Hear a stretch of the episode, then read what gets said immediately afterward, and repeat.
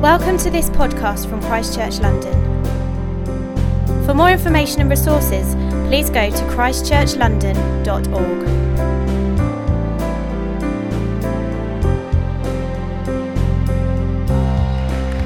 Good morning, everyone. You know when you get up early in the morning and you get dressed for the day you think it's going to be? Well, spring happened in Stockwell, and then I got here and it's like, oh, there's no spring anymore. But yeah, I thought, spring's here, toms are out, that's just the way it happens, and now I'm feeling a little cold, but there we go. Anyway, hello from the South Service. My name is Tim. I lead the South Service, had the pleasure of that. And it is my great pleasure to be with you today to continue our teaching series on prayer. If you are new here this morning or just haven't been around for a while, we have been thinking lately that actually we want to become a more prayerful community. It's just kind of like something that it feels like God is speaking to us about. And when I say God speaking to us, I don't mean kind of a big booming voice to us. I just mean that many people in our church community have been feeling inspired and encouraged and even challenged to be praying more. And so we thought, well, let's do a series on prayer. Let's not just give opportunity to pray more, which we want to do, but let's equip one another to know how to pray. And we thought that maybe the best way to do that would be to look at the life of Jesus in the Gospels and to see how he prayed and what he taught his disciples to pray. It just becomes very clear when you read the Gospels, which if you have never done, I'd recommend that you do. It's a great way to find out about Jesus and what he taught. Mark's Gospels, the shortest Gospels, so start there if you haven't read one of the Gospels. When you read through the Gospels, you just sense that Jesus is a man completely devoted to prayer. That prayer for him is a priority. It's something that he gets up early to do, something that he stays up late to do, something that he kind of leaves family and friends behind and work behind in order to get time alone and do. Communion with the Father is just so important to him. But it also seems that it is the kind of the source of his wisdom, the source of his power, the source of his love.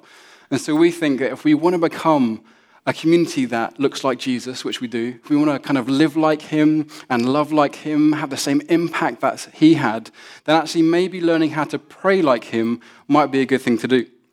So that is what we have been doing. Today we're going to be looking, rather than looking at what Jesus kind of taught about prayer, which we have done, we're going to be effectively eavesdropping into him actually praying. So we're going to be looking at the Garden of Gethsemane and looking at his prayer of surrender there. This is a scene that's recorded in 3 of the 4 gospel accounts of his life. So an important thing, they all put it in there. This is very, very important for us to kind of get and to know. And we're going to be looking at Mark's account of this. And it comes in Mark chapter 14. So if you have a Bible, you can turn there. If you don't worry, the words will come up on the screen behind me. So we're going to be reading Mark chapter 14, starting at verse 32. They, that is Jesus and his closest disciples, went to a place called Gethsemane. And Jesus said to his disciples, "Sit here while I pray." He took Peter, James, and John along with him, and he began to be deeply distressed and troubled. "My soul is overwhelmed with sorrow to the point of death," he said to them. "Stay here and keep watch." Going a little further, he fell to the ground and prayed that, if possible, the hour might pass from him. "Abba, Father," he said, "everything is possible for you. Take this cup from me. Yet not what I will, but what you will." Then he returned to his disciples and found them sleeping. "Simon," he said to Peter, "are you asleep? Couldn't you keep watch for 1 hour? Watch and pray so that you will not fall into temptation. The spirit is willing, but the flesh is weak." Once more he went away and prayed the same thing. When he came back, he again found them sleeping because their eyes were heavy. They did not know what to say to him. Returning the third time, he said to them, "Are you still sleeping and resting? Enough. The hour has come. Look, the Son of Man is delivered into the hands of sinners. Rise, let us go. Here comes my betrayer." So today we're going to be looking at Jesus' prayer of surrender. Not my will, but yours be done. And we're going to look at what we can learn about it for ourselves. But before we do that, let's kind of locate this passage into the whole of Mark's narrative. So after 3 years of traveling around the Judean countryside, kind of speaking in villages and in towns, Jesus has been announcing that the kingdom of God is here, that it is present with him. And he's been teaching people what that kingdom of love looks like. He's been performing miracles. He's been healing people. He's been having just kind of an incredible time. And Jesus and his disciples kind of then find themselves coming into Jerusalem at this point to celebrate the Passover festival, an annual Passover. Or at least that's why the disciples think that they are in Jerusalem. Jesus knows that actually this last 3 years he's been kind of stirring up this hornet's nest. And events have been put into motion that are going to lead to his arrest, his conviction as effectively a rebel, convicted of treason against Rome, and going to lead to him being executed. So Jesus knows that he has come to Jerusalem to die. And he's tried to explain this to his disciples several times, but they just never seem to get it. The most recent is at the Last Supper, where he did what you guys have done here this morning. He takes bread and he breaks it. So this is my body, going to be broken for you. Takes wine, pours it out. This is my blood poured out for you. But they still don't get it. And I don't think we should be too hard on them for that. Like in their mind, they just can't comprehend that God's plan would be for Jesus to die. But Jesus knows that is exactly the plan. He knows that in just a few short hours, he's going to be arrested and then killed. And so he does the one thing, the only thing that he knows will prepare him for what he's going to go through. He does the one thing that comes most naturally to him. He goes off to find some space and some time to pray. And so he takes all of his disciples with him to the Mount of Olives in Jerusalem. And at the bottom of that, there's like this garden, an olive garden, the Garden of Gethsemane. And he kind of leaves most of the disciples in the entrance to the garden, says, stay here, wait, pray. And he takes James, Peter, and John with him further into the garden. Now, these guys are Jesus' kind of best friends. They're his closest friends. These are the guys that he feels most comfortable with. The guys that have journeyed most of his journey most closely with him. These are the guys that he can be completely vulnerable with. And so when it gets to just the four of them, it's as if he starts to kind of emotionally engage with the reality, the horror of what is to come in a way that we haven't seen him do before. And he starts to get visibly distressed. And he says to them that he's feeling overwhelmed with sorrow. And that word there conjures up this image of being engulfed by sorrow. Like a boat in the middle of a stormy ocean, waves crashing over it, ready to capsize it. And he tells them, stay here, watch, pray for me. And then he goes even further into the garden when he's alone. And he falls down on the ground and he pleads with God that there might be another way. I think there was something quite poetic about Jesus being in an olive garden in a place called Gethsemane, which literally means oil press. As you probably know, olive oil was one of the great resources of the ancient world. It wasn't just used for cooking like we use it for, it was also used as a source of fuel, so it was used to kind of give light to houses, put in lamps and burned. It was used as a medicine in lots of different types of medicine, so it brought health. The Israelites also used it in their worship, so olive oil was something that kind of permeated the whole of Israelite life. But obviously the only way to get olive oil is to take the fruit of the olive tree and to crush it to a pulp. Without the destruction of something good, something better cannot come. And this is the reality that Jesus is struggling with in prayer. He knows that in order for light and health and healing and worship to flow out to the world, he himself has to be crushed. He knows that in order to defeat the powers of sin and death that are holding humanity captive, that stop us from living the life God intended us to live. He knows that in order to win relationship for us to have with the Father, he himself must die. Jesus knows that the only way for God's kingdom to come to the earth is if it comes through him.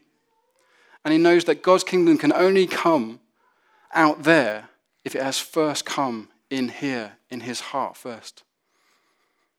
In the Lord's Prayer that David looked at a few weeks ago, we saw how Jesus taught his disciples, and us by extension, to pray, Our Father in heaven, hallowed be your name. Your kingdom come, your will be done. And I don't know about you, but when I pray that, my mind goes straight to the stuff out there that I want God to do. I find myself that God would bring his kingdom to my part of the world. I live in Stockwell. We've got a church in Stockwell. I ask God, well, bring your kingdom to Stockwell as it is in heaven. I ask him to bring kind of his light and his life to Stockwell. I say, God, do it. Bring it. Do what only you can do. Bring light where there is darkness and life where there is death. Bring joy and hope when there is despair. Bring healing where there is pain. God, get involved. Do this. But here, in the Garden of Gethsemane, Jesus shows us that praying, "Let your kingdom come," involves more than simply asking God to bring his kingdom to us. It involves surrendering ourselves that he might bring his kingdom through us. For some strange and mysterious reason, excuse me, God's plan to renew the whole world involves us. It involves you and it involves me. God has decided to bring his kingdom through us, to use us wherever we are, every part of our life, to bring his kingdom through us. He wants to use us to bring the flavors and the sounds and the smells and the textures of heaven to earth. One person who did just that, he used what God had given him to bring a piece of heaven to earth, was a guy called Vedran Smailović, who was the former principal cellist of the Sarajevo Opera. Now, you may be familiar with this story already, but it's such a great story that I don't care. I'm going to tell it anyway. On May 28th, 1992, Vedran Smailović dressed in his black formal tails, and he went out into the street next to his house, and he sat down in a bomb crater on a fire-scorched chair, and he began to play his cello. Between 1992 and 1995, the Siege of Sarajevo, more than 10,000 civilians were killed, mostly from mortar attacks and sniper fire, as the Serbian army laid siege to the city. And every day was a struggle for survival. Kind of the water supply had been cut and the gas supply had been cut. Food was hard to come by. And not only that, everyone lived under this constant threat of mortar fire and sniper fire. So there was this like psychological darkness that had descended upon the city, this sense of hopelessness. And Smailović lived near to one of the few working bakeries left in Sarajevo. And so every day he would see lines of people gathered up queuing for bread. And one day as he looks on in horror, he sees this mortar shell come over and poof, explode. Dozens of people are instantly killed, dozens more injured. And he rushes to the scene to try and help, and he gets there, and he's just overcome with grief at the carnage in front of him. And that is the reason, the next day, that he gets dressed in his black tails, and he takes his cello, he goes and stands in the very spot where this mortar has exploded, still kind of the aftermath of the carnage all around him. And he starts to play this most beautiful music. And every day for the next 22 days, one day each for the 22 people that were killed, he plays.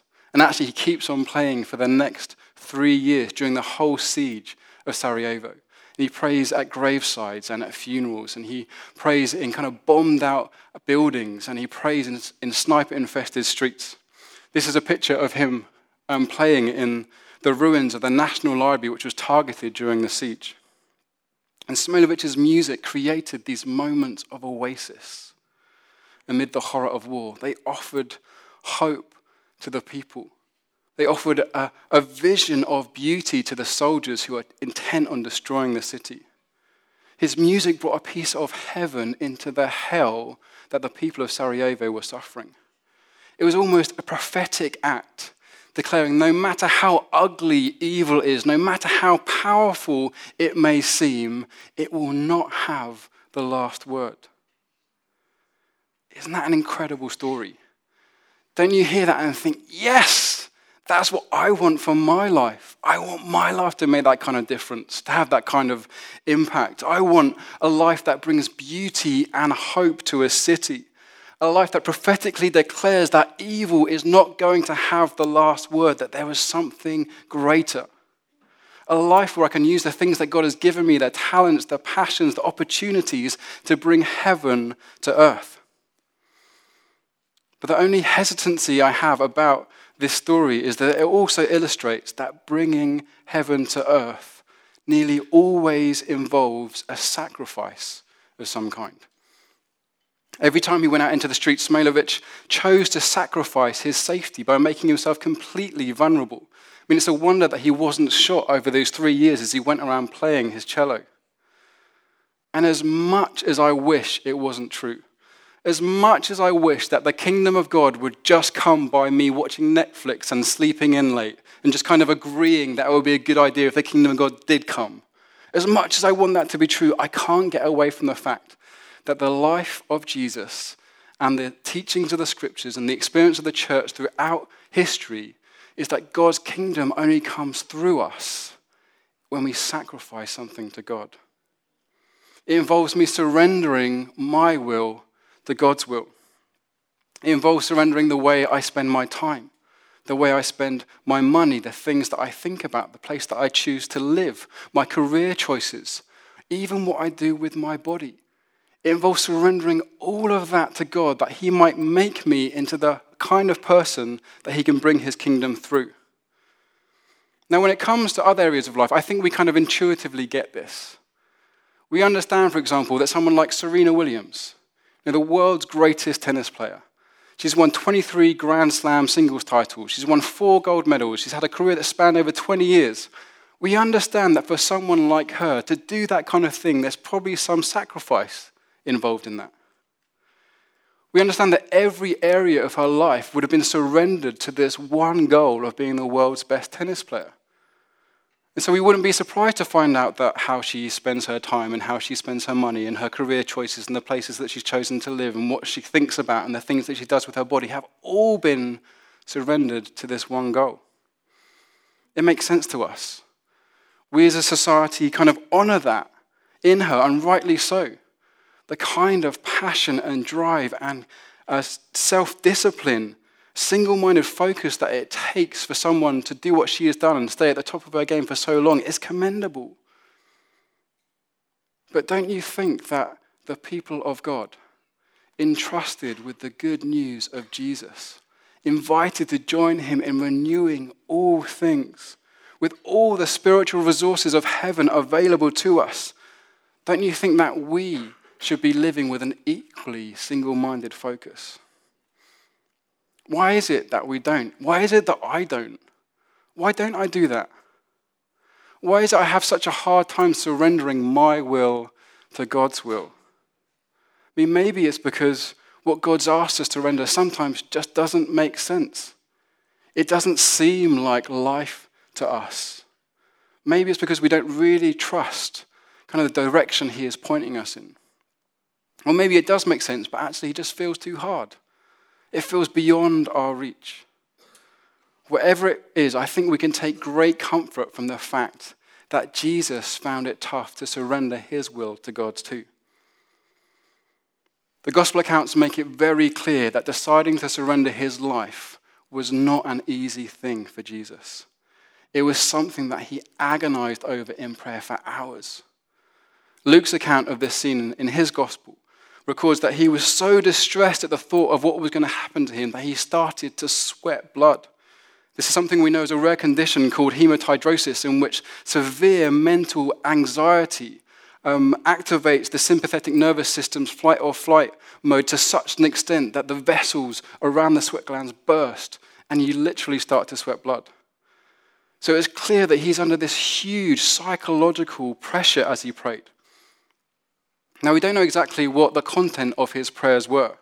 I think the gospel accounts just kind of give us more headlines, give us more themes than the actual words. I don't think he just repeated that phrase over and over for 3 hours, like a mantra. It just doesn't fit with what Jesus taught his disciples to pray in Matthew 6. He said, "Don't offer up empty words, but pour out your heart to your Father who knows and loves you." And so I can imagine Jesus talking to his Father about the things that he was being asked to surrender. Maybe he talked about having to surrender ever getting married and having kids. Maybe he talked to him about having to surrender years and years of life and love and fun, growing old with his friends and family. Maybe he talked to him about surrendering decades more of fruitful ministry. I'm sure the type of death was on Jesus' mind. Jesus was being asked to surrender his body to the most painful, most drawn out, most humiliating form of execution that the world has seen. Crucifixion, which is where we get our word excruciating from, was used by the Romans not only to punish kind of criminals and revolutionaries, but was used to make an example of them. It was intended to be very public, very painful, so that people would see people being crucified and think, I'm not going to do what those guys did. It's more than likely that Jesus, growing up under Roman occupation as he did, would have seen a crucifixion firsthand. And even if he hadn't seen it, he would have heard about it. He would have known what it involved. Jesus was going into this with his eyes wide open. But as bad as that was, as terrible, as horrific as the thought of the emotional and the physical pain he was being asked to surrender to, that was nothing compared to the spiritual pain he was going to have to go through. Jesus was being asked to endure the fracturing, the breaking apart of the Trinity, this eternal relationship that he had enjoyed with Father and Spirit. He was being asked to give up the communion of love and mutual delight that he had enjoyed for all eternity, as the full weight and power of evil and darkness was unleashed upon him as it crushed him and cut him off from the source of all love and all light, as it cast him into utter darkness. Jesus was being asked to endure hell in order to bring God's kingdom to the world. And so it's no wonder that he started to sweat blood. But then during the course of the evening, as he prays, as he agonizes, as he struggles with his Father, as he pleads with his Father to make another way, something happens. It's like something shifts in him. And he walks out of that final time of prayer almost completely composed. He's now ready for what is to come. He walks out as if like the fear has gone, or if not gone completely, it now no longer holds kind of the priority spot in his mind and emotions. Something else has come in there. And what is that something else? Well, we're told in Hebrews that it was for the joy set before him that Jesus endured the cross. Jesus struggled in prayer until the joy of doing his Father's will, until the joy of knowing what would happen if he did, which is that you and me get to stand here today, being told about Jesus, being invited into relationship with the Father, that you and me can be freed from sin and death, that we can be raised up from the fall to take our rightful place as divine image bearers once more and bring the kingdom of heaven to earth. He saw that, and the joy of that was greater than the fear of what was going to happen. It was greater than his desire for a peaceful, comfortable, pain-free existence. And if we had time, we could read on and we would see that everything that happened after that is Jesus' choice. He lets it happen. I mean, when they come for him, when the temple guards come for him, the disciples say, let's fight for you. We will fight our way out of this. It's like, fellas, if I wanted to, I could call down 50,000 angels. I don't need your help in this. This isn't the plan. The plan is for me to die. And as you follow him through those next few hours, as he is arrested and tried, as he is whipped and beaten and then walked up the hill and then stuck on a cross, you just see the grace, the strength, the love that he exhibits. So that even when he is hanging there on the cross, he can look down and say, Father, forgive them. Forgive these people who are doing this horrible thing to me, for they know not what they do. And there's a Roman centurion there, and this is a guy who's probably seen hundreds of people get crucified. And he looks up and he sees Jesus dying with such grace, free from fear, free from bitterness. He's not calling out, cursing God, just full of love. And he looks up and says, surely this man is the Son of God. Jesus got to the place in prayer when he was willing to suffer hell in order to save us. He was willing to give up everything, no matter what the cost. And he changed the world forever. So where does that leave us? Is this story of Jesus just given for us to appreciate more the sacrifice that he made? Well, yes, that is why it is there. It's so that we see this and we understand the depths of his love for us. It's supposed to elicit something from us. It's supposed to elicit worship from us and gratitude and thanks. But I don't think that's the only reason this is in here. I don't think that's the only way we can read it. I think we can read this as a model for us too. I'm sure that all of us have areas in our lives where we are struggling to say to God, not my will, but your will. I'm sure that all of us have areas in life where it feels like actually following God is leading to a kind of death rather than a kind of life. And I think that by following the example that Jesus gives us in Gethsemane, we too can get to a place where the joy of doing God's will is greater than anything else. The first thing we see from Jesus is that he is intentional about praying this stuff through with God. When we're finding it hard to surrender our will to God's, the way through is not to just kind of grin and bear it. It's not to white knuckle it. Just hold on with kind of sheer willpower to keep on going. We can do that for a time, but sooner or later that's going to exhaust us. And we're just going to give up trying. No, what we need is not more willpower. We need a heart change. We need God, the Holy Spirit, to come in and change us from the inside out. And the only way for that to happen is for us to give intentional time to allow him to do that. Now for you, that may mean doing what Jesus did. It may mean going outside on a walk. It may mean verbalizing your prayers, speaking them out. It may be sitting down in a coffee shop and journaling, typing or writing your thoughts out. It may be getting a friend to come over and chatting it. May be the person that kind of needs to talk to someone else about these kind of things. It may be just sitting here on a Sunday in worship, inviting the Holy Spirit to do something in your heart. However you best spend time with God, the point is to be intentional about making sure that you get that time. And then when you're there, do what Jesus did and start your conversation with God by being aware, becoming aware of who it is that you are talking to.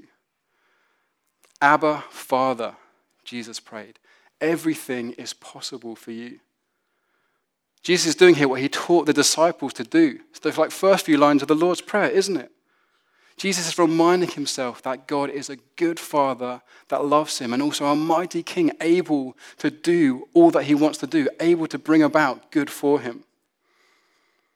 I think we will always find it hard to surrender our will to God's will unless we become convinced, not just kind of intellectually understanding, but unless we become convinced deep in our heart that God is a good Father who loves us, who has good plans for us, and his ways lead to life. Now, I know that for many of us, understanding God as Father can be a bit of a stretch. And that may be because of kind of our experience of our earthly fathers. It may be we've just kind of grown up with this kind of disconnect and this understanding of God as Father that is way more God is going to punish us for getting out of line than it is I am a good father who loves to give good gifts to my children. But the good news is that one of the primary roles of the Holy Spirit, one of his main jobs is to whisper into our hearts over and over, you are a loved child of God. You are a loved child of God. If you are finding it hard to submit your will to the will of God, I would encourage you to make it your priority, to get in a place where you are quiet enough to hear God whisper to you. I would urge you to put aside time to let the Holy Spirit work on your heart, to kind of rewire it, to rewrite over those lies that you have started to believe about God. One of the things I've personally found really helpful in my journey in this, which it feels I'm very much at the beginning of, is to meditate and to think about Jesus' parable of the prodigal son, which you can find in Luke 15. Found that incredibly helpful to think about God as Father. And actually, this is a picture by Charlie Mackesy, an artist. And I have spent time just looking at this picture and allowing God to speak to me through it. And I imagine myself in the arms of my Father. I imagine him holding me, sometimes literally holding my weight up because I feel too exhausted. And I imagine him speaking into my ear. That's such a tender embrace in this picture. Speaking, you are my beloved son. I love you. In you my favor rests. Your home is here with me. This is life transforming for me. Now that may not do it for you. I mean, that may just be, I don't get that at all. But there will be something that does it for you. It may be listening to a song on repeat. It may be, being in this kind of environment, worshiping God. It may be chatting to someone. It may be praying. It may be reading a book. Whatever it is, find that thing, find that space where you are letting the Holy Spirit whisper into your heart, you are a dearly loved child of God. And then when we're in that place, when we're experiencing God as Father, Jesus encourages us through his example, to be as honest as we can about how we are feeling, even if that is painful to do, especially if that is painful to do. If it is possible, Jesus prayed, take this cup from me. He's saying here, God, I don't want to do this. I don't want to die. I don't want to go to the cross. By including this in the Gospels, do you see how God is giving us permission to invoice the very deepest thoughts, the things that we wouldn't let other people hear? We have to put on this front, everything's fine, I'm a good, I follow Jesus, it's all fine, isn't it great? Yeah, sacrifice, brilliant. Jesus saying, no, sacrifice is hard. We don't want to do it. And God gives us the permission to say that to him, to say, this thing you're asking me to do, it feels like death. This thing you're asking me to do, I don't understand why you are asking me to do this. This thing that I've given up for you, it is killing me. God gives us permission to say that to him. Do you see how different this is to the authority figures that we know in our life that just say, my way or the highway, do it this way, just get on board. We may have heard other kind of preachers say, just do it, God says it, do it. But God is a father. He's not like that cliche drill sergeant in the army trying to break everyone's will, trying to break them, getting to such a point that they would just do whatever he says unthinkingly, unquestionably. That is not the way God works with us. He allows us time and space. He knows how hard it can be. He sympathizes with us in our weakness. And yet he doesn't want us to stay there. He knows that his way leads to life. And so he will gently move us through until we come to this place. And then lastly, Jesus shows us in order to get to a place of surrender, we might need to be persistent. This may take some time. Sometimes the Holy Spirit works on us in such a way that there's kind of a moment transformation. And when that happens, it is amazing. And we pray for that and celebrate it. But I think my experience is that often it takes more than a moment for real change to happen. Often it takes some time. For Jesus, it took hours of prayer. Did you notice that it took him 3 times, going away praying, coming back, not feeling it yet, still feeling the fear. Goes away, he prays, comes back, not feeling it yet, still doesn't want to surrender. Goes away, prays, and then it's at that point that he changes. And if it took Jesus time to do that, if it was a process for Jesus, it shouldn't come if it a surprise to us that it may be a process for us too. Surrendering to God may be something that happens in a moment, may take hours, may take weeks, may take months, may even take years. Don't compare yourself to other people in this. Just keep on coming back to the Father. Keep on coming back to that place where you are letting him change you. And bit by bit, I guarantee we will be changed from one degree of glory to the next, is how Paul puts it in Corinthians. We will be changed into the type of people that God can bring his kingdom through. Have the band back.